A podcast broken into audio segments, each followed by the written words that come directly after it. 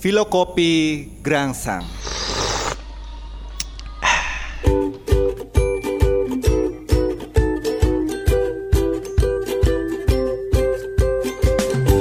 Filokopi asasah piring. Hari ini saya baru aja mengerjakan asasah piring. Biasanya tahu beres karena ada asisten rumah tangga yang mengerjakannya. Tetapi tiga hari ini sang asisten lagi ada keperluan keluarga katanya. Alhasil harus semangat menjadi teamwork bersama istri untuk urusan pekerjaan rumah. Dan hari Minggu di saat telah menyelesaikan aktivitas di luar rumah, sore mulai deh kepikir asasah. Buat yang bukan orang Jawa, asasah itu mencuci piring dan teman-temannya itu yang biasa dilakukan di tempat cucian ada di dapur karena cukup menumpuk, lama juga selesainya dan hasilnya capek.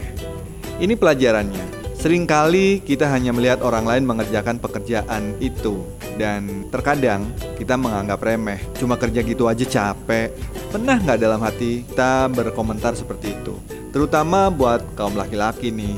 Menurut saya, apa pun pekerjaannya, besar kecil jangan pernah kita meremehkannya. Karena penilaian terbaik dan paling objektif adalah ketika kita pernah dan mampu mengerjakan pekerjaan itu.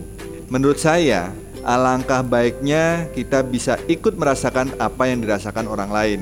Kalau bapak saya dulu sering mengajarkan iso kowe ngerasa no rasa neng lian.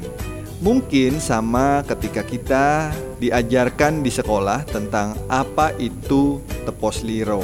Menurut saya ketika kita mampu memahami makna Jawa tepos liro, tentunya akan membuat diri kita menjadi pribadi yang baik dan bijaksana. Sekian dari Grangsang, salam Filokopi.